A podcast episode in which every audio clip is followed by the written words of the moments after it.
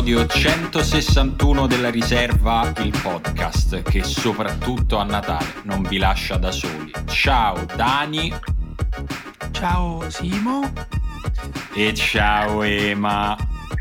Ciao, ciao ragazzacci del Natale. Ma dove cavolo stai? Eh, a casa.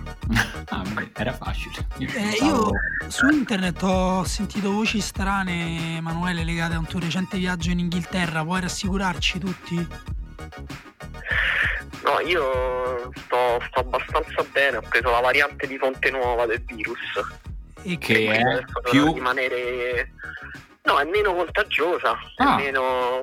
Sì, sì, fa, ha meno effetti in generale, ha solo un uh, leggero mal di gola. Ah. ah. Però dovrò rimanere isolato.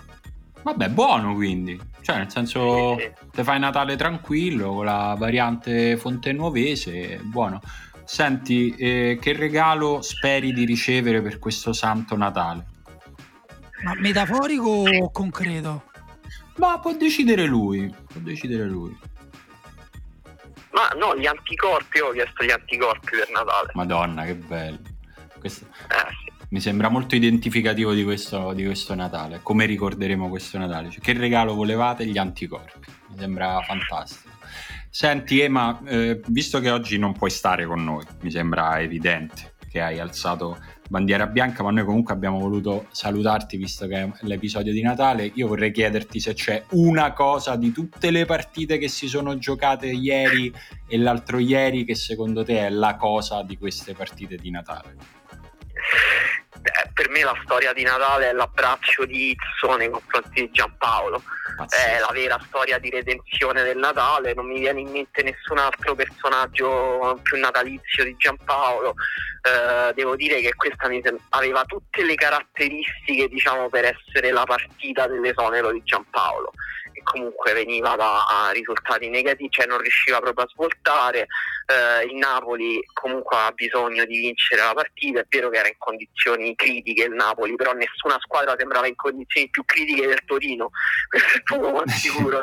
Eh, e, e, quindi poi in realtà la, la grande prestazione eh, del, del, Torino è stata secondo me significativa, una delle cose più significative eh, della giornata, come ha detto poi Giampaolo alla fine della partita, è stata la dimostrazione che ho ancora una credibilità Comunque, che è una cosa parole... pesantissima da dire. Sì, sì, drastica, una cosa drastica, un po' pesante, però è vero. Cioè, effettivamente ci ha messo di fronte alla verità, ha parlato con una grande sincerità. Eh, ed è vero che la squadra ha dimostrato insomma, di giocare ancora secondo i suoi principi, secondo le sue idee, poi come, come al solito mh, mm, si è fatta rimontare perché è l'unica cosa che sa fare il Torino, siamo a 20, 21, 23 punti persi da situazioni di vantaggio eh, però come ha detto Giampaolo Insigne si è inventato un gol assurdo e non sono questi i punti che il Torino eh, deve recriminare. Io non so sinceramente se Giampaolo continuerà a resistere però di sicuro è stata una bella storia di Natale. Beh c'è il, il paradosso che pur eh, appunto noi la stiamo raccontando come una storia di redenzione ma questa è la partita con cui il Torino ha conquistato l'ultimo posto in classifica complici le vittorie di Crotone e Genoa e quindi continua ad essere comunque un po' un momento triste per Giampaolo. Cioè, Vista così è proprio è la favola di questo Natale, cioè la favola del Natale 2020, cioè che anche quando le cose ti vanno bene comunque fanno schifo. Ecco. Sì, comunque, comunque vanno, vanno male. Eh, no, poi anche Ballardini devo dire è una cosa che, che che ho amato molto in questa settimana.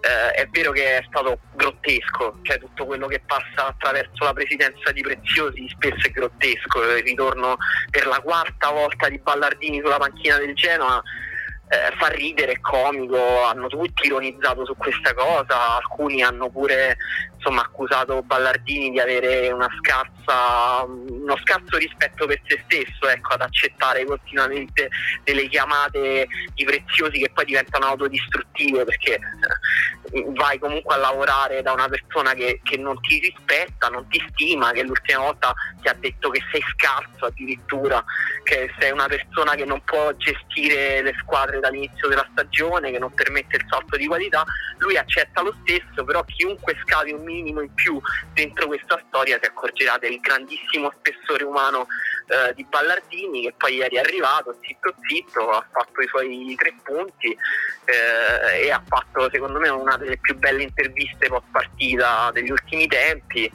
e ha subito messo le mani avanti sul fatto che la sua squadra vuole giocare a calcio, un calcio aggressivo di qualità, però gli piace anche l'umiltà che ha visto. Fantastico, come a dire poi non mi rompete i coglioni se ne metto 8 in difesa. Era questo si è portato avanti. Va bene, Ema, io ti libererei, visto che ti sei meritato una giornata, una giornata di libertà e grazie. E, Spero che... Grazie a voi, io spero che, che mm, riceviate i vostri anticorpi anche voi per questo Natale. Eh, speriamo. Beh, guarda, io boicotto Amazon, quindi non eh, ho deciso che aspetto il vaccino, quello ufficiale come tutti, perché ho saputo che solo Amazon ha l'esclusiva sugli anticorpi oppure anche sulla cura al plasma da quello che ho capito ti poteva anche ordinare quella che insomma comunque... guarda io l'ho ordinati tutte e due perché non boicotto Amazon e però mi ha scritto è in transito ma è in ritardo. È brutto quando è così poi alla fine ti conviene cancellare l'ordine Simo. Eh, infatti mo chiedo il rimborso anche perché avevo pagati un milione e mezzo di euro quindi è meglio, meglio se chiedo se chiedo il rimborso. Ti credo, poi, poi, non si sa mai se, se, se, se sbagli comprato, come dire, se sbagli no, il negozio ti arriva il plasma di Trump, quello usato. va a sapere, va a sapere. Va bene, Ema, buon Natale! Buon Natale a tutti. Buon Natale, buon Natale a, Fonte Nuova. Buon Natale a voi, un abbraccio. ciao. ciao. ciao. Abbiamo salutato Emanuele, ma solo per oggi. Però, Dani, tu capisci che non è bello, cioè comunque a Natale, anche se è un Natale strano, comunque bisogna stare insieme, no? Non so se sei d'accordo. Sì, sì, certo, capisco anche che non vuoi restare da solo con me in una stanza, quindi hai invitato uh, due spogliarelliste, anzi, no, ho, spogliarellisti. Ho invitato, eh, ho invitato proprio, cioè nel senso a norma di legge si possono invitare due persone e noi ne abbiamo invitate due, quindi diamo il direi benvenuto e buon Natale se puoi a Daniele Morrone, ciao Dani. Ciao a tutti. E a Marco Dottavi. Ciao Marco. Ciao, buon Natale. Comunque, Natale. credo, cioè, magari l'ho capita male io questa legge, in caso spiegatemela, però in realtà ti puoi solo spostare in due persone, poi puoi anche stare in 140 in una casa, ho capito male? Perché io ho organizzato un mega festone oggi, però ho detto alle persone di venire a due a due. No, no, è giusto. Ah, okay. è esattamente, esattamente, quello che vuole il governo da te. Ok, Proprio... ok, ok, ottimo. Es- esattamente, esattamente quello. Faccio gancio? Faccio subito gancio? Bello, se c'è un gancio con sta roba sei un fenomeno. Chissà, no, non ce l'ho in effetti. no, perché no, mentre parlavamo di, di festa, di, di, di, essere in tanti, mi è venuta in mente l'immagine di ieri a fine partita a San Siro con il grande assembramento del Milan che festeggiava una vittoria importante, arrivata in modo rocambolesco All, all'ultimo minuto. No, non so fra Lazio e Milan, che ormai è più abituato a fare gol all'ultimo minuto. Tutte e due hanno ottimi precedenti. Ieri alla fine l'ha fatto, l'ha fatto il Milan che zitto zitto, senza che sì, tutti quanti dicono sì, vabbè, senza Ibrahimovic, vediamo quanto regge, ma ti pare così. E intanto si chiude il 2020 al primo posto in classifica. E gli haters muti. Muti, non solo, eh, la, non ha mai perso da dopo il lockdown. C'è questo dato allucinante. Io so per certo, tra l'altro, che Daniele Morrone, che per l'ultimo uomo cura il sempre dibattutissimo articolo sulle migliori squadre dell'anno solare, so che ha escluso una grande squadra italiana ma ha inserito il Milan. Sì, tra le grandi tradizioni dell'ultimo uomo c'è quella in cui mettiamo le squadre migliori e il Milan è tra l'altro tra le prime, è veramente impossibile non metterla. 2020 che non ha senso quello del Milan. per come è arrivato. Scusa, voglio sapere chi ci hai messo e chi non ci hai messo. O è, o è segreto? No, no, ma spoileriamo, spoileriamo, divertente. Beh, ad esempio il Bayern Monaco c'è, okay. quello era ovvio. Il Kawasaki frontale, ovviamente. Eh, è chiaro, come fai? Poi l'Al-Hali egiziana, chiaramente. Il Bodo Glimt, tutte squadre che, come, come, sappiamo tutti quanti, devono starci in queste classifiche del 2020. Sì, certo. certo. E non c'è, ad esempio, il Paris Saint-Germain, per cui ho avuto un po' di situazione particolare perché all'inizio l'ho messa sicuro, beh, finalista della Champions League, finalmente hanno raggiunto il loro obiettivo. Eh. Ma hanno licenziato l'allenatore oggi, per cui è stata no. tolta immediatamente dalla lista. In realtà, Daniele, è il contrario. Hanno saputo che tu non l'avresti messa in lista, allora l'hanno considerato un fallimento troppo grande per Tuchel e quindi hanno deciso di cambiare e chiamare Pochettino. Perché eh, se non sì. sbaglio, il Tottenham di Pochettino invece ci finì in una tua lista. Eh, pare di sì, mi pare di sì. Tra l'altro anche il Liverpool, e il Liverpool anche quest'anno ci sta, nonostante abbia vinto soltanto un trofeo, il grande Liverpool di Klopp che sta rivoluzionando il calcio ha vinto soltanto un trofeo, però mm, evidentemente... Sento come, sento come una punta di, di, di polemica. No, no, no, capirai, non è che perché ah. semplicemente parlano tutti quanti del Liverpool dobbiamo stare qui a dire qualcosa contro Klopp. E... Vorrei, sapere, vorrei sapere se Marco è d'accordo con questa lista che hai compilato o se avrebbe inserito qualcun altro. Sì, no, sono, sono d'accordo, però è una curiosità. Quando parli di Al-Ali, parli del, del Al-Ali di Giovinco, immagino. No, parlo di quella egiziana. Ah, allora, allora avresti dovuto mettere quella di Giovinco. Non mi ricordo perfettamente il nome, scusate, il mio arabo non è così eccezionale, però allora sì, no, sono, sono contro questa lista. Il Liverpool il suo campionato l'ha vinto nel 2019. Quindi avrei No, no, 2020. Sì, però la vittoria di fatto sì, dai. 20 punti di vantaggio. Guarda, allora, io sono d'accordo con te, ma se io non metto il Liverpool, capisci che mi vengono sotto casa con le torce i tifosi direttamente la Liverpool nonostante la zona rossa? Quindi, dato che non metto squadre come ad esempio la Juventus, e questa cosa sicuramente non piacerà a molti, eh, diciamo che Liverpool abbiamo fatto questa cosa, la mettiamo comunque, nonostante abbia vinto effettivamente nel 2019, non abbia più vinto nient'altro nel 2020 il Liverpool.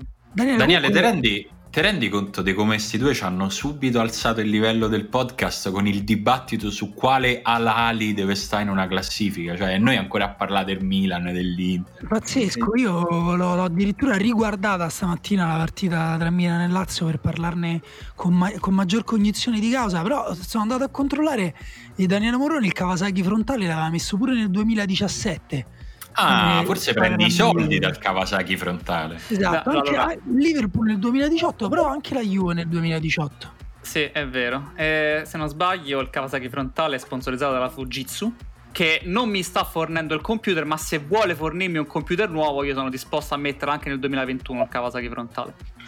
Trovo francamente ridicolo che non sia sponsorizzato da Kawasaki. Comunque, vabbè, andiamo andiamo avanti. No, Dani, comunque tu ti sei guardato Milan Lazio tutta? La sei proprio rivista? Io dici sì, sì, lo, lo, mm, no, perché sto schiando una cosa tanto per spo- continuare a spoilerare su Calulu. Quindi stamattina l'ho rivista anche per, per, quella cosa là. Però devo dire che ieri sera, senza rendermene conto, mi, sar- mi è capitato raramente in vita mia. A un certo punto mi sono accorto e ho detto: Oh, ma gioca anche la Roma. Però io ho messo un'altra partita senza pensarci. E quindi, soprattutto, la cosa strana appunto, è che l'ho vista ieri sera.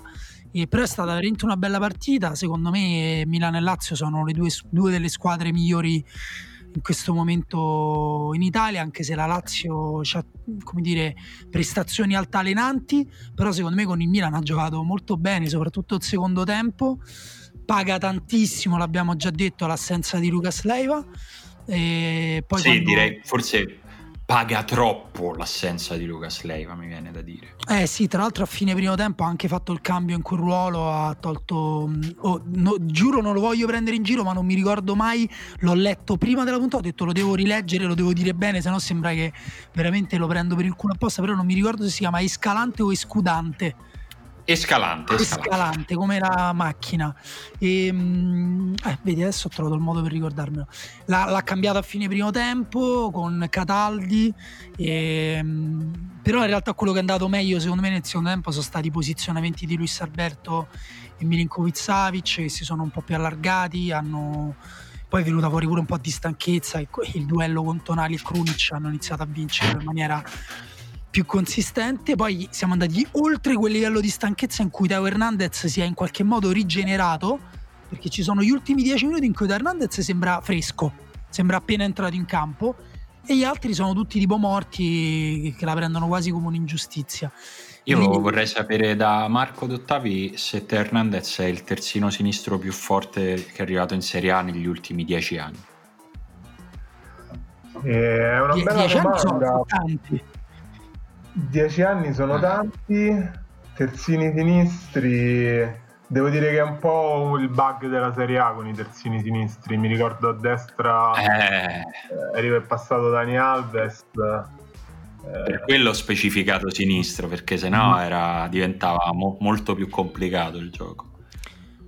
Vabbè, Però diciamo che, che dieci, ecco. anni, dieci anni fa c'è stato il triplete, quindi c'era Maicon se vogliamo, eh, se vogliamo dire questa cosa. Eh, Michael però a destra. A destra più che altro. Ah, giusto, destra, destra. Eh, non so perché l'ho messo a sinistra. Con chi eh, quindi... gioco? Alexandro? Eh, sì, mi viene in mente Alexandro. Più, più, recente c'è stato un momento di splendore di Gulam, che però secondo me non arriva alla vetta che ha toccato, che, ha toccato, che sta toccando Teo Hernandez. Gosens, so che... Gosens forse? Sì, ma comunque lo metto dietro. Stavo, sono... stavo notando che sono tutti quanti giocatori comunque dal punto di vista uh, atletico simili. Cioè Canz- giocatori dei, praticamente dei 400 metristi che eh. riescono a eh, giocare sì. con la palla. Cancelo vale come terzino sinistro, visto che un po' ci ho giocato. Questo lo devi chiedere a Marco. Va, vale, no, però lui alla Juve il meglio l'ha fatto, forse con l'Inter sì, non, non me lo ricordo, adesso non, non, so scavare così tanto. No, la questione, l'unico dubbio su Teo Hernandez è che secondo me lo, se lo metti in un sistema un po' diverso, ha valutato, mentre un Alexandro, i, i due o tre anni buoni che ha avuto Alexandro, secondo me era un giocatore che aveva più sfumature, però però sì, forse mm. Hernandez è più forte. Comunque quest'anno è stato incredibile. Eh, sì, più che altro a me la cosa che sta, che, che sta stupendo è, è, al di là de, ovviamente della straripanza fisica, anche di quella cosa che diceva Daniele, che a un certo punto lui davvero sembra che si ricarichi in campo, è uno spessore proprio da, da leader della squadra che, che, non mi aspettavo, forse perché lo conoscevo poco io, sinceramente. Non, No, no, ma Spe non, non, se lo poteva aspettare nessuno perché lui veniva da Real Madrid in cui aveva giocato pochissimo e, eh. e, e, appunto veniva pure un po' come, non dico scarto perché quelli di Real Madrid non sono mai veramente scarti, ma quasi. Beh, lui aveva fallito anche comunque la Real Sociedad. Quindi, eh. che era, doveva essere la sua grande stagione della, diciamo, della conferma dopo che aveva fatto all'Alaves quella in cui era esploso e ha fallito. A Real Madrid poi non ha praticamente giocato, è arrivato in Italia per rilanciarsi questa era l'idea iniziale. Eh, e altro che rilanciarsi, sta dominando. sì, sì, ma sta dominando proprio veramente prendendosi la squadra sulle spalle, no? come si dice, un'espressione abusata, ma che nel suo caso proprio è anche vera, proprio quasi fisicamente. E a me questo stupisce quasi più di tutto, non dico più delle prestazioni perché quelle sono francamente incredibili, soprattutto per la continuità, cioè continua a farlo in tutte le partite e questo fa, fa abbastanza spavento. Ovviamente il Milan non è solo, solo Teo Hernandez. Io, insomma, se mi avessero detto che il 2020 sarebbe, sarebbe stato anche l'anno della rinascita di Cialanoglu, sinceramente non ci avrei creduto. Cioè, per me la sua esperienza al Milan ormai era quella, era quella di un giocatore irrisolto che non, non riusciva definitivamente a sbocciare e a esprimere quello per cui era stato preso. E invece Pioli pure su Cialanoglu ha fatto un lavoro secondo me è sorprendente, non so se siete d'accordo. Beh, di, di, direi proprio di sì, pazzesco, nel senso che... Uh, ma guarda, ci sono delle ragioni tattiche e ne abbiamo già parlato per cui il Milan funziona così bene. Da Hernandez, ad esempio, si prende la squadra sulle spalle perché il Milan ne ha bisogno, cioè nel senso se la prende anche Calabria, se vai a vedere i dati, Calabria e Hernandez sono i due giocatori che portano più palla del Milan e sono entrambi nella top 15 del, del campionato e uh, anche Calabria ha avuto una crescita mostruosa, però ecco secondo me il, il discorso mentale è pazzesco. Quando Maldini disse ehm, e, e, non sapremo mai quanto era una scusa, quanto effettivamente ci avesse visto proprio lungo. Uh, meglio non cambiare in questo caso il Milan perché sta andando così bene quando ci fu la storia no, di Ragnik. Eh, io penso che, che, alla fine abbia creato, abbia innescato qualcosa direttamente o indirettamente, però è una squadra che ha una fiducia incredibile nei propri mezzi e nei propri giocatori. Allora vi faccio un, un'altra domanda su Teo Hernandez che secondo me è quella un po' inconscia che, che, che però in questi giorni ha senso. È più forte lui o Hakimi? Perché è un altro ce lo, che... Ce lo dice Marco. Perché sempre a me queste cose difficili? Io voglio bene. Perché tu sei il nostro punto di riferimento sui terzini. Voglio bene tutti i nostri amici interisti e milanisti. Non, non lo so, forse devo dire. Non lo so, dico Teo Hernandez perché mi piace, mi piace di più il tipo. Cioè, ti fomenta di più. Da non tifoso mi fomenta di più Teo Hernandez sono d'accordo. Va detto che stanno facendo due ruoli differenti comunque. Eh, eh. Adesso no. non per fare il professorino, però Teo Hernandez sta facendo l'esterno a tutta fascia, Hakimi di fatto è il rifinitore dell'Inter.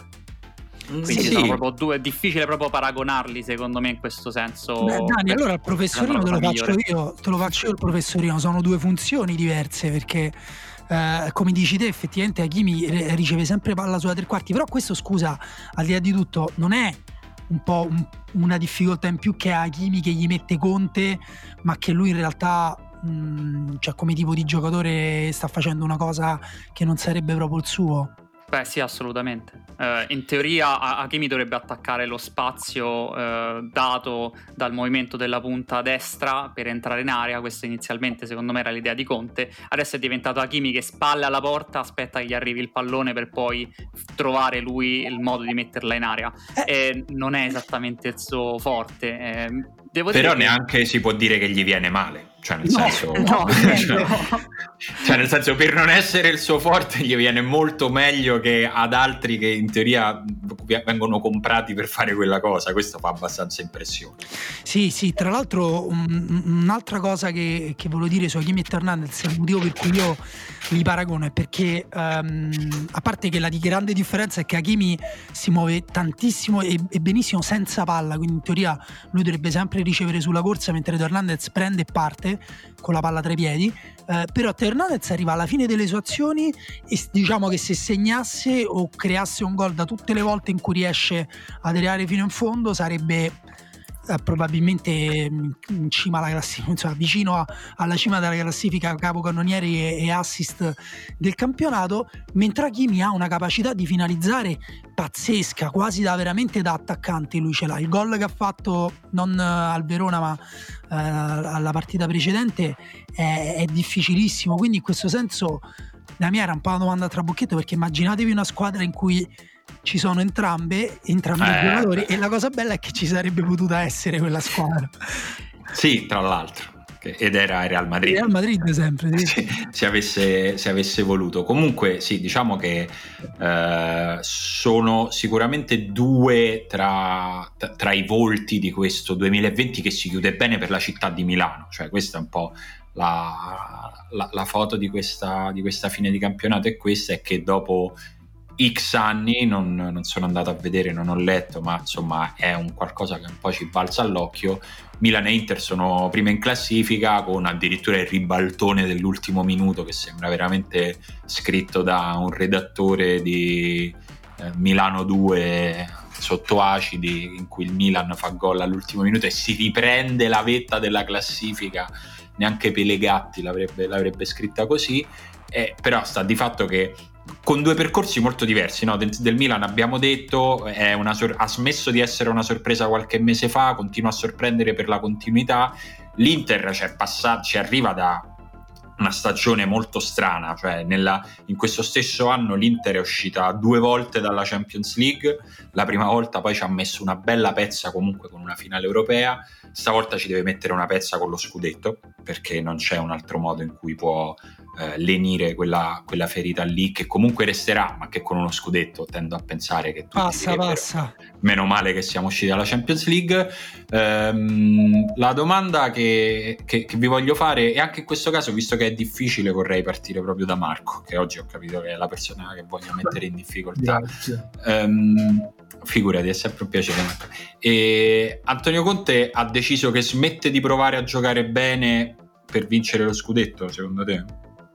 Sì. Cioè è una decisione o sta succedendo e basta? Sì, per me, per me è una decisione mm, in parte ponderata e in parte anche lui è proprio, secondo me, in, in una maniera sottile lui ci gode a dire guardate io vi faccio la cosa eh, più conservatrice possibile ma è così che ti vado a vincere lo scudetto perché eh, perché è un po' nella sua indole caratteriale, lui davanti alla pressione reagisce sempre in maniera, non dico sbagliata, ma sempre particolare. E... Beh, molto spigoloso. Eh sì. Però secondo me si è, accorto, si è accorto che questo è un modo in cui può vincere lo scudetto e forse è un modo che per lui è più semplice rispetto a provare a integrare Eriksen, provare a fare un gioco uh, migliore semplicemente. Sì, tra l'altro Ericsson vabbè, ufficialmente sul mercato. Io vorrei, mh, vorrei chiedervi se secondo voi però cioè, l'intervista contro il Verona, a parte il fatto che... Eh, il ah, l'intervista, pensavo che qualcuno avesse fatto un'intervista contro il Verona. Ho detto ah. chi è che ha, che ha, parlato così male del Verona? Vai, vai, scusa. No, eh, perché comunque cioè, si è messa a specchio contro una squadra che gioca uomo. Eh, sapendo che ne sarebbe venuta fuori una partita ehm, non per forza di cose favorevole all'Inter, che poi lo è stata nel secondo tempo perché sono cresciuti di livello alcuni, alcuni giocatori, però vorrei chiedervi se voi pensate che a livello di, proprio di allenatore lui effettivamente questa striscia, perché poi adesso l'Inter credo che abbia vinto... Uh, Siamo a 7 forse? Eh, genere. Beh, comunque è un momento molto, molto solido. Ecco. Eh, esatto, vorrei chiedervi se, se, vi sembra che stia, si stia avvicinando ad un'identità uh, definita, insomma, perché, mh, oppure se l'identità definita dell'Inter sarà adattarsi di volta in volta agli avversari, appunto si passa dal 3-4-3 con Perisic trequartista esterno a destra contro il Verona, chissà come giocherà contro il Crotone e poi la Sandoria, poi la Roma, oppure boh. Dani? Guarda, secondo me l'Inter eh, a, a, Conte piace il fatto che sta manipolando la squadra di volta in volta, perché così il suo intervento si vede ancora di più e allora si vede ancora di più quanto è importante per questa squadra. È una fatica tremenda vedere giocare l'Inter, è proprio oggettivamente una squadra che gioca male, non nel senso che non fa le cose bene, ma che sono brutte, cioè fa le cose brutte in campo. E però secondo me eh, conviene a Conte perché quindi se tu vinci contro il Verona dopo che ti sei messa a uomo, dopo che i tuoi singoli giocatori hanno migliorato nel secondo tempo, tu puoi andare a dire avete visto? L'ho messi a uomo per far giocare male gli avversari e i miei giocatori sono migliorati e sono andati avanti. E ha perso però così tutta quanta la sua identità con cui aveva iniziato la stagione, di fatto. Eh sì, sì. Proprio... L'Inter su quella era costruita, no? Sì, al tempo stesso non è neanche l'Inter dell'anno scorso, perché mi pare che sulla costrizione dal basso, quando pressata, continui ad avere problemi e a ricorrere sempre di più alle palle lunghe su Lukaku, che era un po' quello che si diceva erroneamente appunto l'anno scorso. E è finito un po' per abbracciare quel tipo di, di visione. Io vorrei sapere da Marco, che è l'unico qua dentro esperto di, di campionati vinti, eh, se, cioè, se, se, se, l'Inter ti sembra una squadra che può arrivare fino in fondo e vincerlo questo scudetto. Ma sì, sì, soprattutto quest'anno, quando poi non so se ne parleremo della squadra che dovrebbe essere eh, presente solo per vincere i campionati, sta fallendo, quindi se tu oh, sei la rosa più forte, c'è poco da fare se hai la rosa più forte hai possibilità di vincere il campionato anche senza avere un'identità precisa, un gioco, uh, un gioco perfetto, un po' perché comunque hai i giocatori che ti svoltano le partite, un po' perché poi certo, io credo che bisogna pure ricordare che questa stagione è diversa dalle altre. Infatti è anche strano che Conte abbia provato a cambiare perché loro hanno finito la, sta- la scorsa stagione praticamente all'inizio di questa hanno giocato la finale di eh Europa sì. League. Quindi l'idea che lui abbia iniziato una nuova stagione provando a cambiare pure strana, non, non, lo so perché ha fatto questa... Beh, diciamo che eh, aveva, aveva, una serie di motivi per provarci, uno era Eriksen eh, sicuramente, che comunque era un investimento importante. E immagino poi, cioè ormai nella nostra memoria si è già sedimentata l'idea che Conte è contro Eriksen, no? che non gli piace, però io non penso che sia vero, cioè io penso che Conte sia stato il primo a essere dispiaciuto di non essere riuscito a utilizzare Eriksen, perché non è scemo Conte, lo sa che aveva in mano un giocatore forte, però eh, è un giocatore forte che per, un, per motivi che boh, capiremo non è riuscito a essere funzionale, alla fine Conte eh, anche a prescindere da Eriksen è tornato indietro e io non credo che sia un caso eh, che l'Inter stia trovando la sua strada nei duelli individuali, nel senso che non sono completamente d'accordo con Dani quando dice che è una squadra brutta da vedere. Secondo me dipende anche molto da quello che cerchi nelle partite. A me questa dimensione da duello rusticano continuo non dispiace. È chiaro che poi mi piace anche vedere cose diverse nel calcio e vedere solo questo mi, mi annoia. Però eh, Conte il punto è che eh, secondo me ha deciso di fare una scommessa ben precisa e alla base di questa scommessa c'è proprio un patto con la sua, con la sua squadra, non so quanto implicito o esplicito, cioè noi arriviamo fino in fondo se ognuno di noi, se ognuno di voi vince il suo duello. E, e questa è responsabilizzare 100 i propri giocatori però secondo me è anche una scommessa giusta perché comunque Conte ha giocatori molto forti e è uno dei pochi in Serie A che se lo può permettere. Guarda, secondo me um, la differenza è tra primo e secondo tempo, tra l'Inter che gioca bene e l'Inter che, che invece fa delle cose effettivamente brutte. O anche se vuoi, eh, prendi il gol proprio di Hakimi, quello contro, um, contro lo Spezia. Cioè, mm-hmm. Lu- Lukaku fa una sponda di petto incredibile. Guarda, voglio esagerare da pallone d'oro, dato che qui non esageriamo mai. Mai. Ma ha una sponda di petto che effettivamente è, cioè è un gesto tecnico. Poi, mh, per carità, trascurabile, non, irripetibile forse anche, però fantastica. L'azione dell'Inter, l'apertura dopo di, di Lautaro su Hakimi, la corsa di Hakimi, la finalizzazione di Hakimi, tutto perfetto. Lì non si può dire che quella è una brutta azione, anzi è una bellissima azione. Oppure prendi anche il gol di Lautaro con il cross di Hakimi dal, dal limite dell'area e, e, quella specie di, non so, di, di, smorzata a rete che mette sul secondo palo. Bella, molto bella. Molto, molto, molto bella, appunto. Non si può dire che quell'Inter lì sia brutta, però quando non si trovano, eh, hanno proprio a livello pure tattico delle cose effettivamente che lì io me la prendo con l'allenatore perché, eh, perché si possono evitare, perché puoi giocare così, puoi giocare in maniera anche conservativa, anche a specchio, però evitare per esempio che Barella e Brozovic si vestino i piedi. Per me per esempio Barella è stato un giocatore forse il migliore dell'Inter eh, in questi mesi, su sì. una posizione ibrida tra mezzala e trequartista, da, da, un paio di partite l'ha bloccato davanti alla difesa, a veramente a pestarsi i piedi con Brozovic, a fare un terzo del lavoro che faceva prima, per me quello per esempio è un peccato.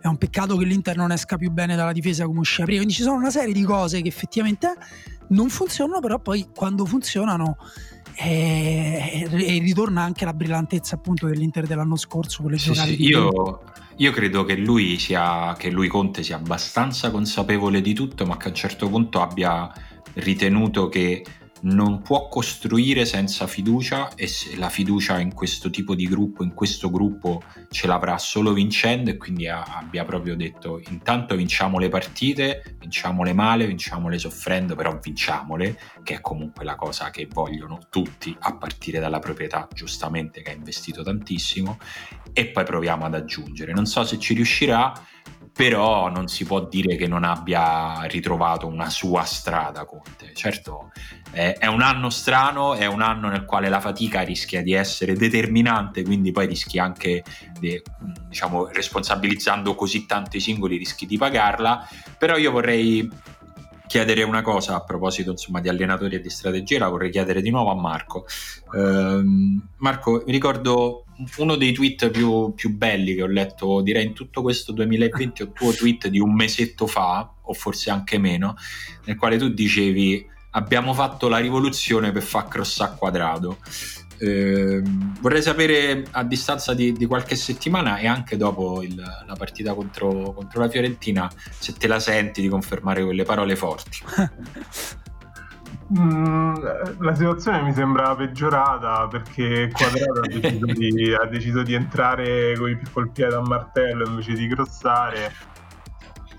Uh, no, devo dire, devo dire, che io so che sono qui per dare un giudizio sulla Juventus di Pirlo, però mi è proprio difficile perché sento che allora... Pirlo come essere umano ha tutte le attenuanti e sono quelle che ripeto di quest- cioè, l'hanno messo in carico in, proprio in questa stagione in particolare dare in mano una squadra a un allenatore che non ha mai allenato è veramente una scelta strana allora ti fermo, guarda, ti voglio esonerare dal, dall'avere un problema con Pirlo. Dai il giudizio sulla Juve di Paratici.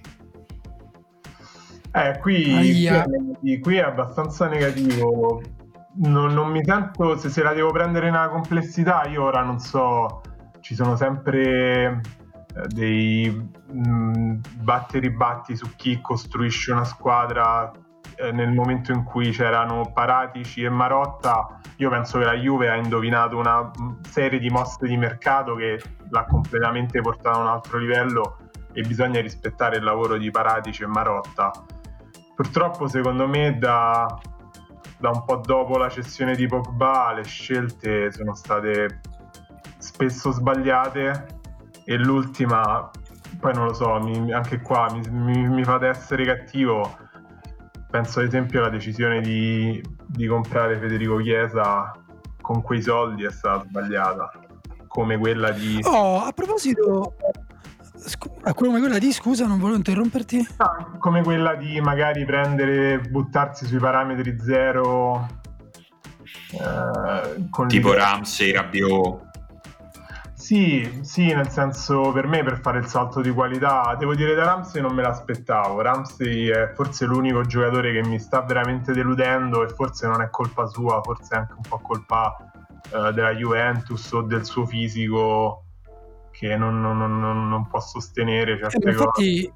Cosa ti, cosa ti ha deluso di Ramsey? Le prestazioni o le assenze? No, più le cioè, prestazioni. quando c'è o quando non c'è ti delude? No, quando, quando, c'è spesso, poi ogni tanto lui quest'anno ha giocato un paio di belle partite, però io, poi Daniele mi confermerà, grande tifoso dell'Arsenal, io da Ramsey mi aspettavo molto, lui era veramente la persona che poteva far fare il salto di qualità a livello offensivo a una squadra che aveva grandissimi problemi a creare, a fare l'ultimo passaggio, tutti i giocatori che vogliono il pallone tra i piedi, eh, invece questo lavoro lo sta facendo paradossalmente più Morata eh, di Ramsey. Quindi diciamo in generale se parliamo di Paratici il mio giudizio non è, non è molto positivo. Non so se vogliamo a proposito di Chiesa dire due cose sulla partita uh, con la Fiorentina perché uh, è vero che la Juventus ha sbagliato tante cose anche prima dell'espulsione che ha già preso un gol per esempio. Ed è vero che si vede la difficoltà di Pirlo nel, um, nel non avere la coperta troppo corta diciamo no? se McKenny si butta in area McKenny non sta vicino a Bentancur quando poi perdi palla. E se Ramsey perde palla come in occasione del primo gol prendi la transizione fino alla porta. E, um, però secondo me è stata anche al di là dell'espulsione anche in 10 contro 11 è stata un po' sfortunata perché a livello soprattutto di, di carattere, cioè, a me sembra che la squadra ci sia. Cioè, non voglio dire una. Guardo la classifica, ovviamente eh, gli hanno pure tolto i tre punti del Napoli, no? Ha perso sei punti in un solo Direi giorno. che è stata nettamente la giornata peggiore del 2020 della Juve. Quella. Però, credo ci siano molti. La, la, scusate se intervengo, la fortuna c'è, però è, è già è almeno la quarta o quinta partita che ti posso dire in cui la Juve è stata sfortunata, gli episodi non hanno girato nel verso giusto. A un certo punto secondo me è pure una questione di, di mentalità, perché il Milan non è sfortunato? No, no, questo è sicuro, questo è sicuro. È anche un po' una cosa che comunque era proprio la cosa della Juve, almeno della Juve di Allegri, nel senso la Juve di Allegri non era mai sfortunata, gli episodi erano sempre a favore pure non giocando sempre bene, non stando sempre in forma, so che sto facendo un discorso che sembra di un conservatorismo pazzesco. Però... No, no. Stai, stai, stai per dire cortomuso? no, ancora non arrivo a quel livello, però eh, il concetto è no, quello. Per me... No, io volevo dire che per me cioè, la sfortuna è solo una parte del discorso, poi c'è anche un pochino come reagisci, cioè, eh, a me è sembrata comunque una squadra sempre in partita, anche in 10 contro 11 fino almeno al, al 2-0 che comunque cioè, è stata anche brava la Fiorentina secondo me a, a interpretare alcune cose col vantaggio e a resistere in momenti di difficoltà perché la pressione che ha portato la Juve secondo me è stata, è stata alta. Poi ovviamente io non lo faccio al confronto con, um, con la Juve di Sarri perché quello cioè sono due squadre totalmente diverse e quel confronto là se lo devono fare Paratici e chi per lui chi ha preso le scelte perché per me forse il grande, eh, grande fantasma che si aggira sulla Juve di quest'anno è che la Juve di Sarri per me non era una squadra in crisi, non era una squadra finita. Ma no, direi, direi che lì è stato chiaro che c'è stata proprio un'incompatibilità prima di tutto umana prima che calcistica e, e, tecnica perché insomma soprattutto in una stagione così assurda, se, se, ci fosse stata una identità di vedute appunto dal punto di vista proprio caratteriale, io credo non ci sarebbero stati dubbi sulla conferma di Sarri. Dai. Eh, esatto, però appunto come dire, è una scelta forte. Giustamente Marco dice da dare a, a, quest'anno in queste condizioni una squadra uno che non ha mai allenato, eh, pensa quanto, come dire, quanto dovevano essere sicuri di, voler, di volersi separare fondamentalmente da Sarri, però l'hanno fatto sapendo che eh, quella squadra là secondo me aveva dei margini di miglioramento piuttosto elevati e, e quindi non lo sapremo mai come sarebbe andata, no, però se la volevo, loro sta cosa. Volevo aggiungere una cosa che ho trovato davvero molto mm, triste e spiacevole, cioè il fatto che in una serata sicuramente storta per la Juve e nella quale la Juve aveva anche motivo di recriminare per le decisioni dell'arbitro. Adesso non c'entriamo perché abbiamo già fatto tutta una puntata sugli arbitri e poi ci annoiamo tutti, però eh, anche la Juve ha tutto il diritto di lamentarsi degli arbitri quando pensa di essere sfavorita, ma comunque io credo che sia un po' triste che la partita finisca con tutta la dirigenza che non assiste alla fine della partita perché se lo facessero tutti ogni volta che perdono, secondo me sarebbe è, è proprio un brutto messaggio. No, allora, cioè... allora, allarghiamo il discorso, no? C'è anche, anche, la settimana in cui è venuta fuori l'intercettazione di Giuntoli con, um, con Insigne, eh, cioè l'idea di mettere pressione sulla classe arbitrale. Cioè, Ma io, io, non so se lui, se Nedved, Paratici, Agnelli Uh, co- non so cosa volessero fare, neanche mi, non, non, mi ci voglio mettere nella loro testa. Dico proprio come messaggio che passa che nella partita in cui sei frustrato e magari puoi avere anche tutte le ragioni del mondo per essere frustrato per le decisioni dell'arbitro, ma la tua risposta, il tuo output della frustrazione è andare via prima che finisca la partita, è una cosa che secondo me la società più importante che c'è in Italia dovrebbe non fare. Dico solo questo, è un po' è un po' triste da vedere. Non so se Daniele Morrone aveva, voleva aggiungere qualcosa su, su Juve Fiorentina prima di andare avanti. Mm, no, guarda, secondo me avete detto tutto quanto voi quello che c'era da dire. Mi interessava il discorso di Marco perché comunque lui le vede tutte le partite della Juventus anche con uh, un, uh, un, po' di ricordo di quello che era la Juventus di Sarri e quello che era la Juventus di Allegri, di quello che è stato e che non è stato di entrambe le squadre e in questo senso effettivamente capisco perché lui si aspetti di più, ma allo stesso tempo è consapevole del fatto che questa squadra è ancora veramente in costruzione, ma non sappiamo neanche quando finirà questa costruzione della squadra della Juventus, perché non ha fatto la prestagione, no?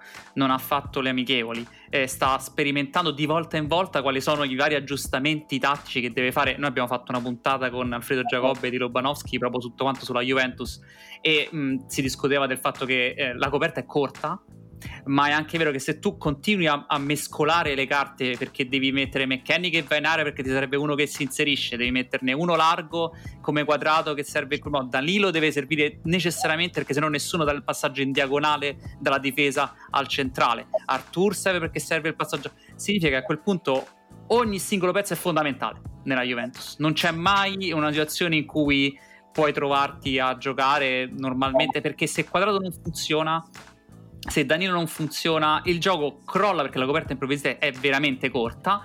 E quando è così però poi se devi affrontare le squadre più forti di te o comunque al tuo livello eh, rischi, rischi veramente tanto. Rischi di non, di non, dimostrare mai veramente qual è il tuo livello a quel punto perché devi avere o tutti quanti che vanno a mille o ti hai sempre un problema. Ad esempio, sì, che è una condizione che escluderei quest'anno, quella di avere tutti che vanno sempre a mille, cioè non, non riuscirà a nessuno questa cosa. Esatto, e quindi la Juventus si trova sempre che in ogni partita, anche quella in cui gioca bene, c'è qualcosa che però non quadra. Il recupero palla, ogni tanto non riesce a recuperare palla, poi riesce sì a recuperare palla, ma esce male dalla difesa, oppure non riesce a coprire le, la profondità, oppure eh, non so, mi sembra una situazione un po' troppo cervellotica per, sì, tra, per tra l'altro tra l'altro, Dani, per, questo, per, fare questo gioco di pesi e sovrappesi, mm, non dimentichiamoci che la Juventus sta facendo delle esclusioni eccellenti perché Dybala è chiaramente un giocatore fuori dal progetto. Kuluseschi, che era partito ed era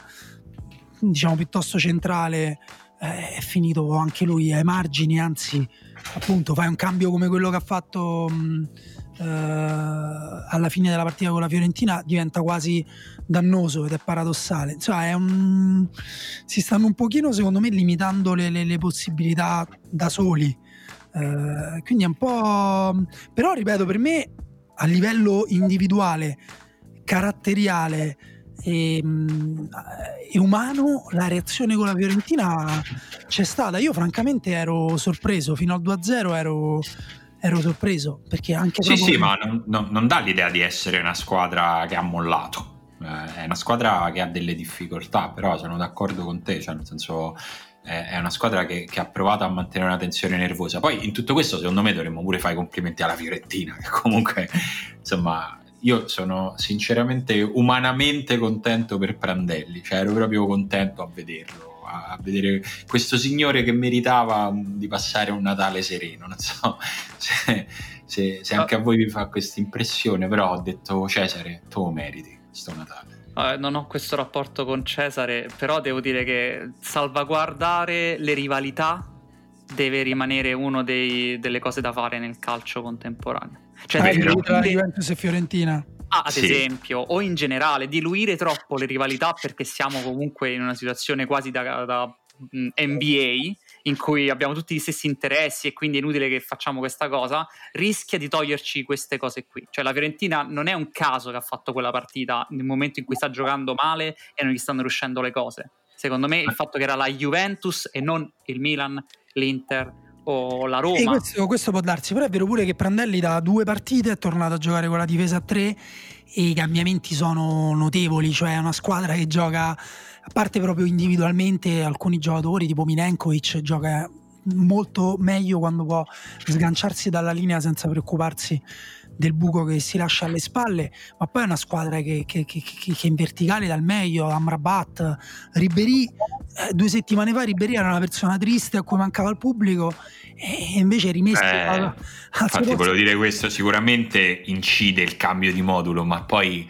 secondo me in una squadra come la Fiorentina la cosa che sposta più di tutto è se uno come Ribery è in giornata o no, cioè sposta ancora così tanto. Eh certo, però sai, se gli lasci tutta la zona della tre quarti dove può andare libero, certo. c'ha Vlaovic dietro che fa tutti i movimenti in profondità e, e in più la difesa è un pochino magari eh, in dubbio su cosa fare, su come seguirlo, è una cosa, cioè lui si ritorna a esprimersi in maniera in maniera positiva, però sì, la Fiorentina dipende un po' da quello. Non... Mi ricordo la settimana scorsa Emanuele si chiedeva perché giocasse Vlaovic e non Quamè.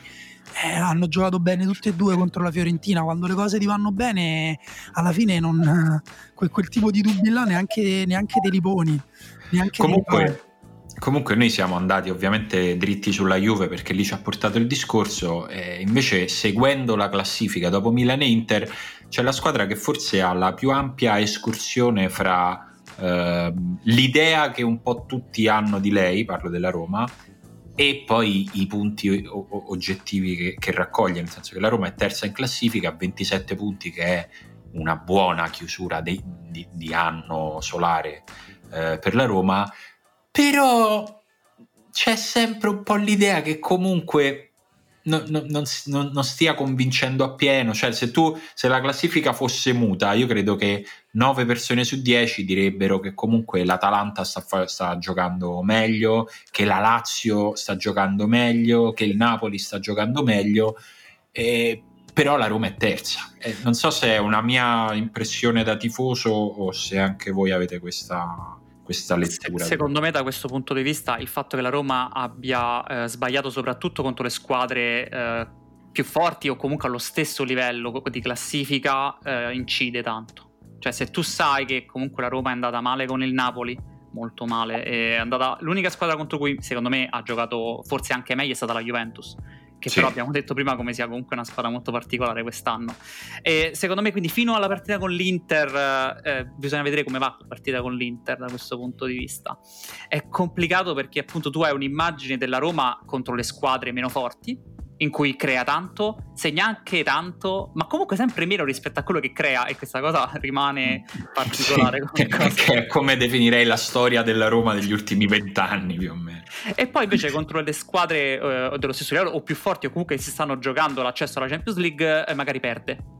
E quindi ti devi fare un po' questa, questa situazione che dici giustamente se la classifica è muta, dici ok, vince di qua, però poi perde contro le squadre allo stesso livello. Quindi, qual è il vero livello della Roma? Non, non rimane, rimane, questa situazione qui.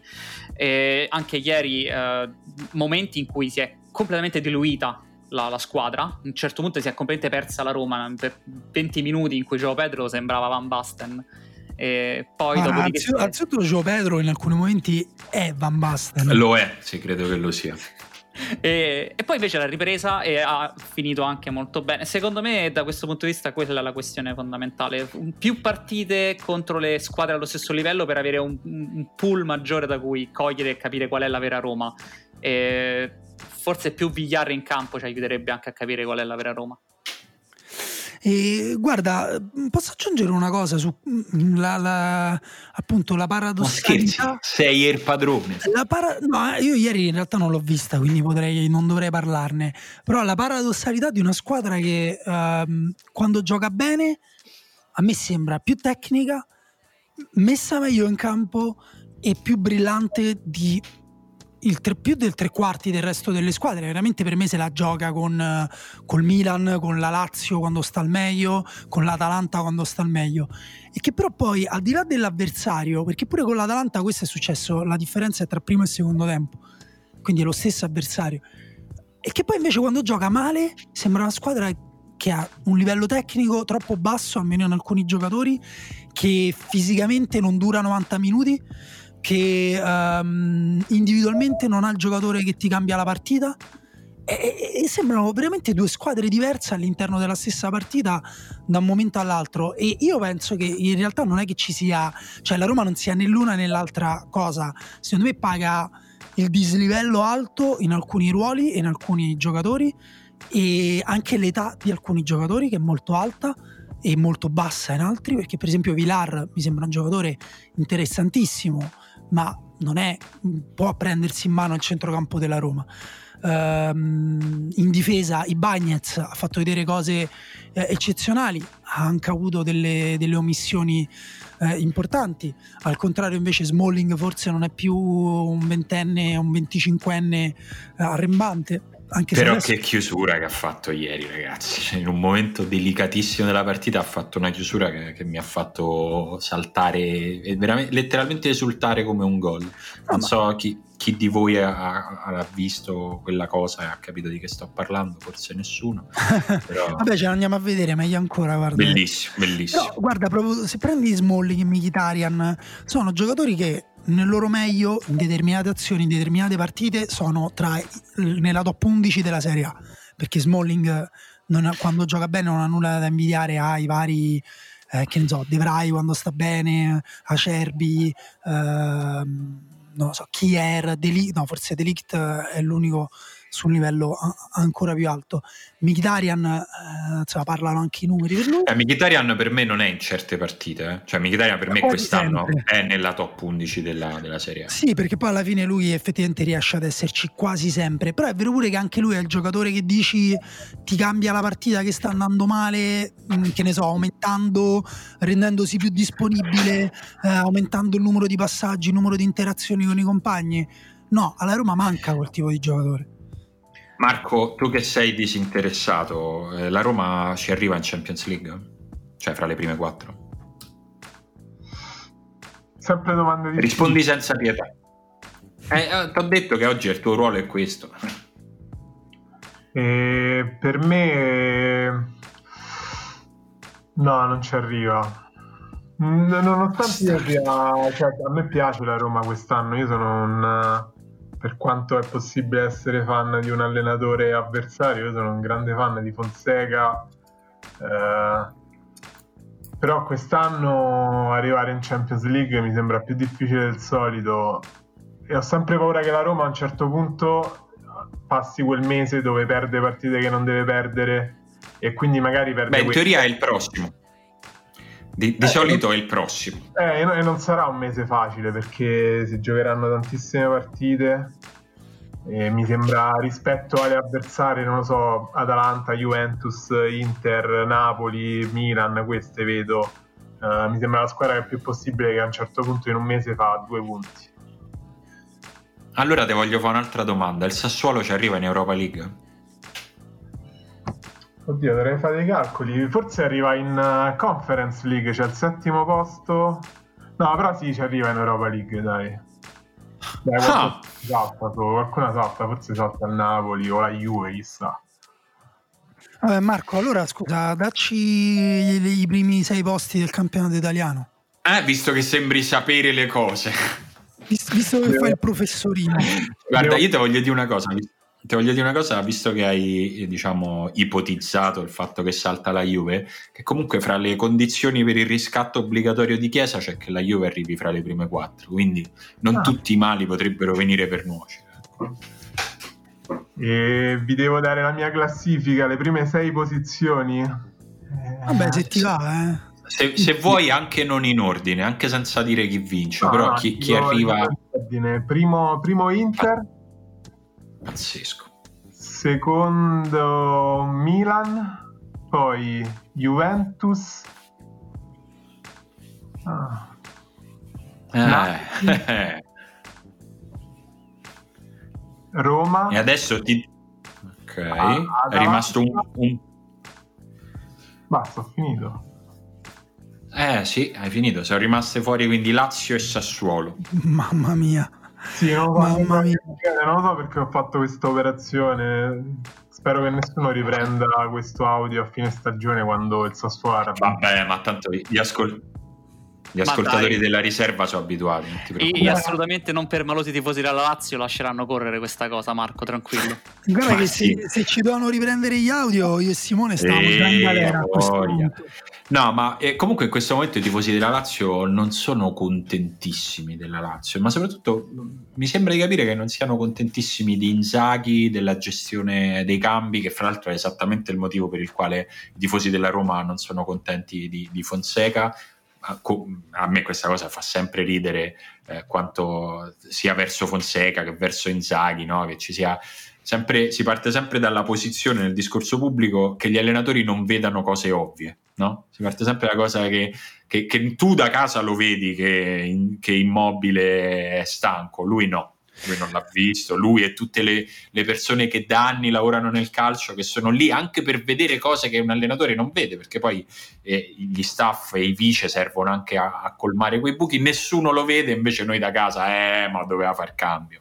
Eh, A me queste cose mi fanno esplodere il cervello. Sì, no, credo che i- ieri rinfaccino che ha tolto mm, Sì, ieri sì. e, e effettivamente No, i- dire- ieri gli rinfacciano di non aver messo Caicedo. Ma devo dire mi ha sorpreso anche a me il, cambio che ha fatto, così come mi hanno sorpreso Maldini e, e non ricordo chi al posto di Calabria e, e Rebic se non sbaglio eh, da, da parte di Pioli. Però la Lazio, ecco, se guardi ha vinto due partite nelle ultime otto, comprendendo anche la, la Champions in campionato anche, credo ne abbia vinti due nelle ultime sempre, sempre 8 10, una cosa. Comunque... Ah, insomma, è, è, è chiaro che è una squadra in difficoltà, però io forse mi preoccuperei più della... Come, peraltro l'abbiamo già fatto questo discorso, ma mi preoccuperei più della costruzione della rosa, cioè eh, che, che, che, di quello che sta facendo Inzaghi, nel senso Inzaghi ha fatto cose straordinarie fino adesso, poi non è che se in un momento non le in un periodo non le fa più è diventato un coglione. A me questa narrazione sugli allenatori mi fa impazzire, soprattutto quando è chiaro che hai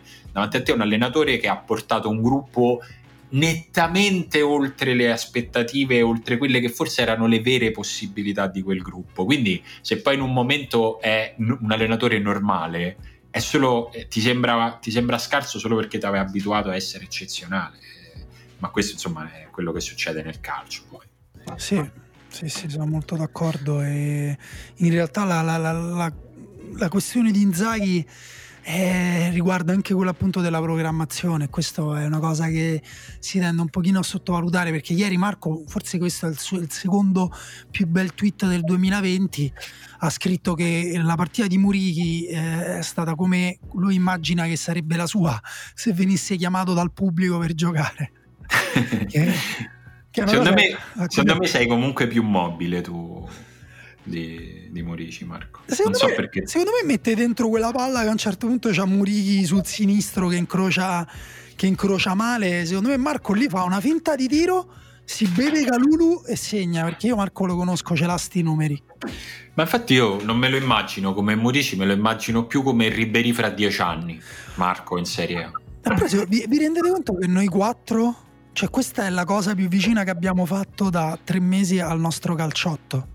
È vero. Cioè, siamo vero. quattro che giocavano insieme, che non si vedono più, a parte che Marco è, insomma, è, è infortunato. E, e, e stavolta ci... non l'ho infortunato io, vorrei, no, no, vorrei sottolineare no, questa cosa. Non sono infortunato in questo momento storico, eh. sono in decadimento cioè... fisico dal non fare attività sportiva. Ah, ok. Non è, non è sempre gli strascichi dell'infortunio di Simone?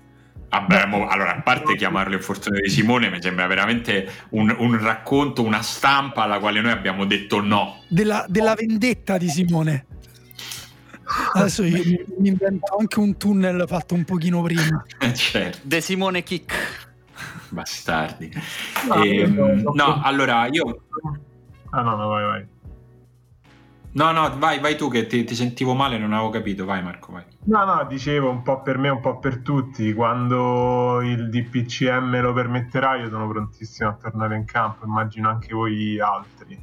Quindi ma mm, prontissimo non lo so perché io non sto facendo niente, faccio schifo, sento il mio corpo che sta marcendo, sento il fiatone quando faccio le scale e ogni tanto quando mi viene quel fiatone penso forse l'ultima volta in cui abbiamo giocato prima della pandemia, non questa breve parentesi, ma que- diciamo quindi un anno fa ormai, forse quello è stato il momento, l'ultimo momento in cui non mi sono fatto schifo a giocare a pallone. Cioè, forse da adesso in poi sarà solo, non la riprendo più. Sì, ma posso darti un consiglio? Ho giocato a paddle.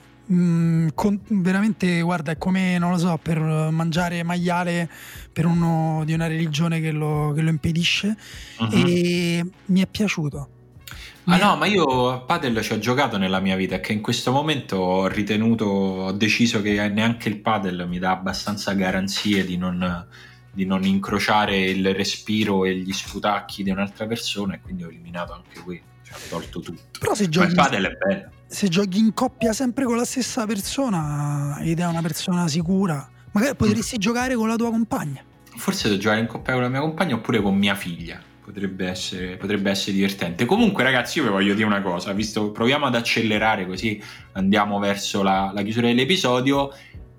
Il 2020 è l'anno in cui il Benevento chiude l'anno nella metà sinistra della classifica e questa io la metto fra le grandi sorprese di questo inizio di campionato e nel senso che eh, alla fine Inzaghi eh, Filippo è uh, due posizioni dietro Inzaghi Simone in, in, classifica e a tre punti in meno.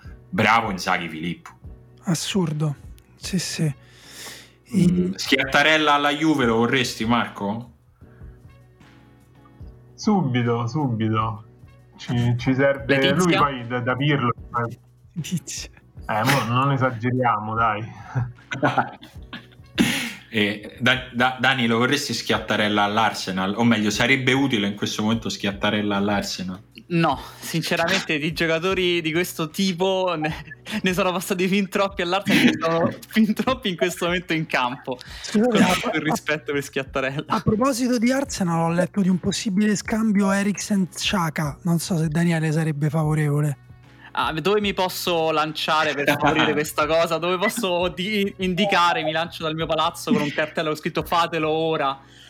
Io, io, penso che fra l'altro più o meno tutti i tifosi di tutte le squadre eh, direbbero sì a uno scambio in cui ti portano Eriksen in squadra. Cioè, nel senso, i tifosi dell'Inter in questo momento sono gli unici che sperano che Eriksen esca dalla propria squadra. Ma anche perché comunque vedendolo giocare non è che, che sta in un momento in cui no! fisicamente decaduto, poi non lo so, è finito. Ha 28 anni, in teoria è nel picco uh, psicofisico della carriera, sta giocando poco effettivamente, ma secondo me se cambi il contesto attorno a lui può tranquillamente tornare quello che era prima di andare all'Inter. Tu e... pensa Eriksen al Benevento, secondo me Marco riscriverebbe la sua top 6 e dico e non voglio aggiungere altro.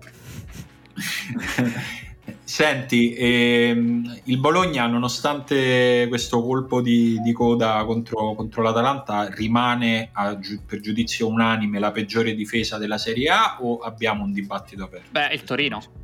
Torino. Il Torino è una squadra imbarazzante dal punto di vista difensivo. Ah, sì. Nonostante nel, nel, derby contro la Juventus abbia mostrato che può fare una partita totalmente votata alla difesa, il problema è che se fai una partita totalmente votata alla difesa senza però saper difendere il gol prima o poi lo prendi, come è successo anche nel derby di, di Torino.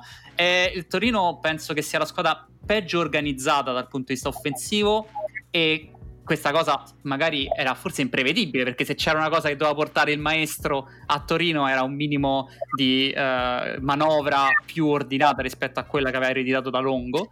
Sento del livore. Eh? No, no, anzi, no, no ma sono molto, sono molto, deluso perché ero, no, non sto dicendo che il Torino dovesse eh, lottare per l'Europa, però è ultima in classifica, cioè chiude l'anno, chiude il 2020 come ultima in classifica, il budget del Torino penso sia da metà alta con giocatori come Belotti, Verdi, per quanto non siano ovviamente la Champions League, parliamo di metà alta anche come stipendi.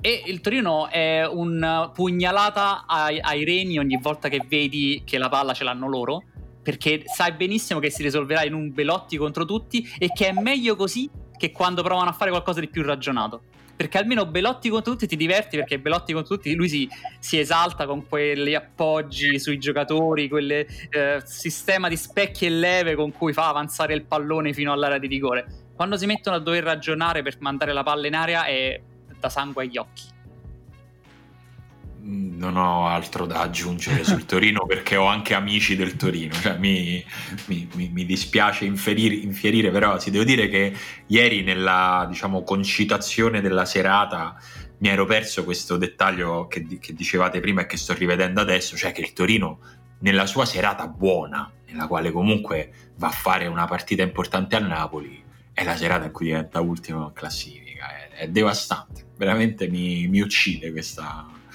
questa, questa, cosa, questa cosa qui.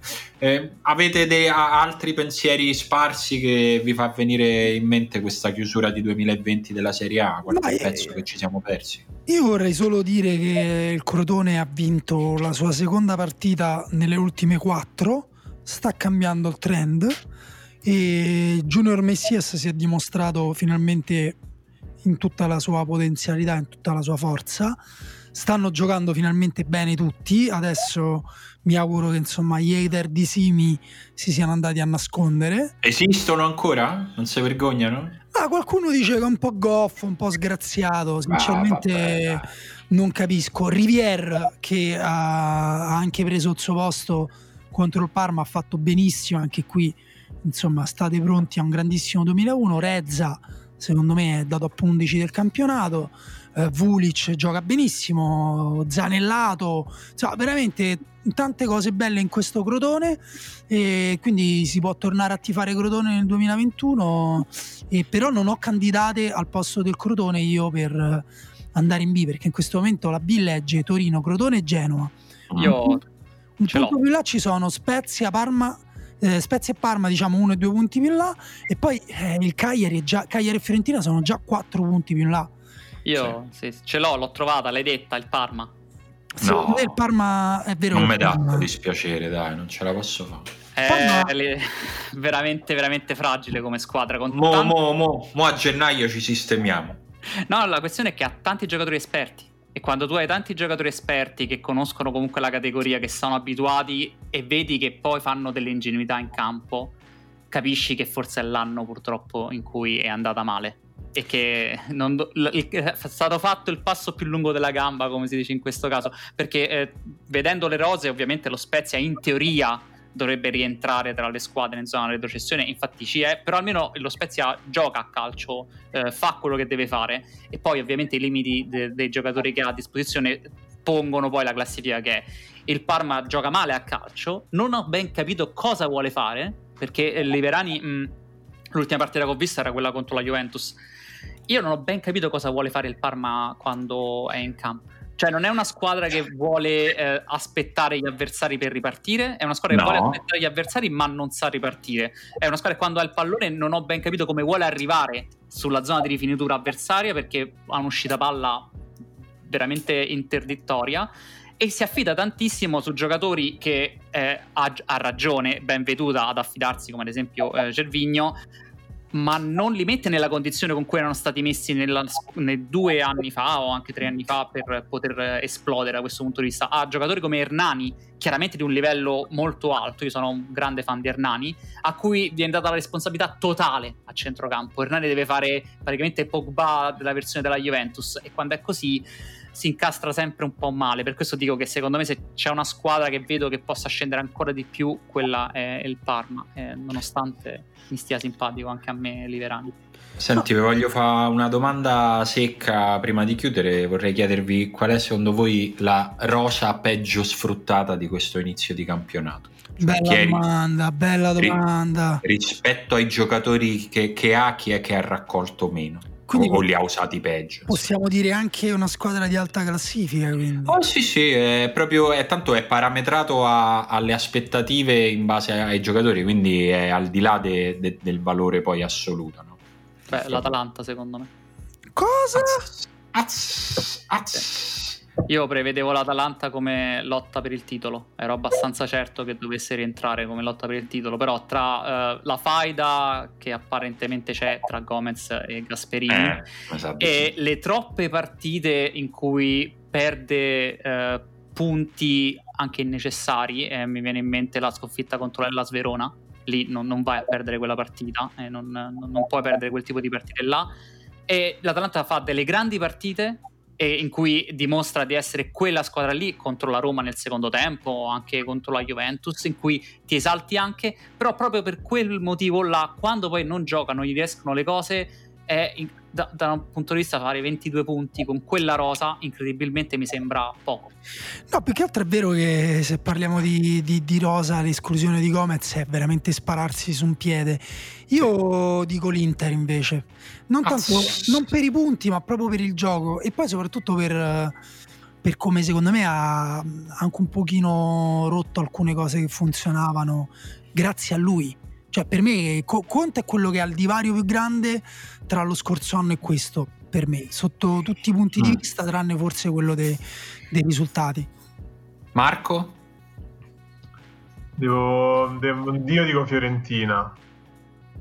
Dico ah, Fiorentina perché comunque è proprio una questione di quanto sei forte e quanto stai giocando male e non hai neanche raccolto. Perché se almeno raccogli si può dire va bene.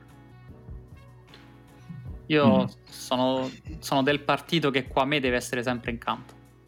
Sì, non penso riesco... che siamo più o meno tutti di quel partito, tranne, tranne Prandelli e, e Iachini, direi. E, e, guarda, io forse anche perché ho negli occhi il fatto di averlo visto ieri sera live, ma io ieri sera mi sono ricordato che il Cagliari avrebbe una squadra importante. Cioè, eh, il Cagliari dovrebbe stare dove sta il Verona. Sì, questo me. è vero, questo è pure questo eh, ha veramente tanti giocatori bravi e neanche diversi esperti, ha un buon mix di età, ha una buona varietà di, proprio di, di, di, tipo di giocatori anche proprio come percorso e secondo me sta raccogliendo veramente poco. Uh, e mentre invece Juric secondo me si sta confermando uno che veramente tira fuori il meglio da, dalle persone in modo inaspettato. Eh, di Francesco per me si sta confermando uno che ha dei limiti grossi. Ah, da questo punto edizione. di vista mi è venuto in mente, volendo poter cambiare un allenatore per mm-hmm. la seconda parte del campionato, chi cambiereste? Azzo. Cioè, ma dici anche proprio uno swap tra due squadre oppure toglierne uno e metterne un altro? Toglierne uno e metterne un altro. Eh, questa è tosta. Se qualcuno ha la risposta pronta, proceda perché Bah, forse direi, guarda, mi, mi, prendo, mi, prendo, la risposta di Marco in questo senso e quello, la, la, squadra che sarei più curioso di vedere giocare bene è la Fiorentina. Cioè darei, metterei la Fiorentina in mano a Spalletti, sinceramente. Po- posso dirti invece una cosa divertente che è venuta in mente? Eh, bello Spalletti, però sulla Fiorentina. Sì. Una cosa divertente che è venuta in mente a me, io farei uno swap Gasperini-Simone eh, Inzaghi. Cioè farei la, la, la, la Inzaghi che così Gomez resta e, e la Lazio a Gasperini. Voglio vedere dove arrivano. Guarda, spero di no perché ci avrei paura della Lazio.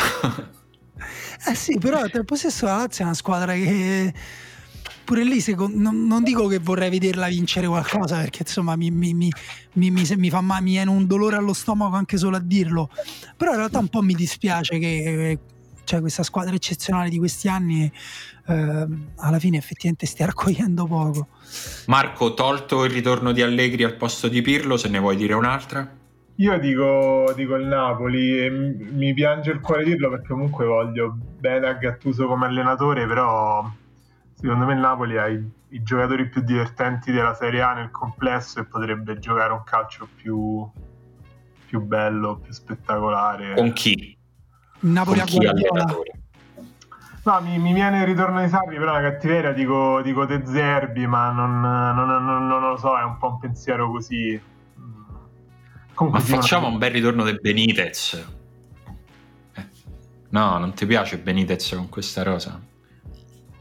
Non lo so, devo dire Benitez è un allenatore che, mi ha, che ho sempre avuto difficoltà a inquadrare. Non... Poi che, che fine ha fatto Benitez? Daniele, sai, hai notizie di Benitez tu? Ero rimasto che stava in Cina però non so, dopo la pandemia ho un po' perso la... Vabbè, se vai in Cina no, non te meriti il Napoli. No, diciamo ritorno di Sarri, anche se non lo so. O De Zerbi. Io, se posso, l'idea... Era... Anche io volevo Sarri, però volevo metterlo al Bologna. non comunque, male. Il Bologna la, la, rosa ce l'ha per fare anche un calcio forse diverso e i soldi anche per pagare Sarri, quindi perché non provare e non tirare fuori finalmente il ritorno del Bologna tra le grandi squadre della Serie A? Sì, prima comprerei un difensore. Ma come con Tomigliaso sai che è uscita palla che fai? sì, sì. Ne, ne, comprerei comunque prima un altro da mettergli a fianco. Ecco. Guarda, io ho una, un, centro, un, centrale molto buono che scade il contratto tra poco, si chiama Mustafi. Secondo me starebbe benissimo nel ma Bologna. Ba, ma basta liberarti dei, dei, dei giocatori. lasciaci in pace, lasciaci stare. Esatto. Senti, ragazzi, io credo che possiamo chiudere qui questa puntata di Natale perché è praticamente Natale. Eh, quindi direi sì, che è ora di scambiarsi i regali. È praticamente ora di scambiarsi i regali. il panettone. No, guarda, esatto. andiamo ad aprire. Che comunque Tuchel non ha mangiato. Ecco. Esatto, andiamo ad aprire gli anticorpi che ci sono arrivati a tutti su Amazon. Esatto, vado a vedere se mi sono arrivati. Io ringrazio Marco e Daniele per averci, per essere stati i bastoni della nostra vecchiaia in questo ultimo passo del 2020, perché io e Daniele eravamo distrutti. Quindi grazie ragazzi e buon Natale. Buon Natale a tutti quanti. Natale, grazie, grazie, ciao a tutti. Ciao ciao, la riserva ciao. torna la settimana prossima, vediamo in che formazione, ormai è così. Ciao. Ciao.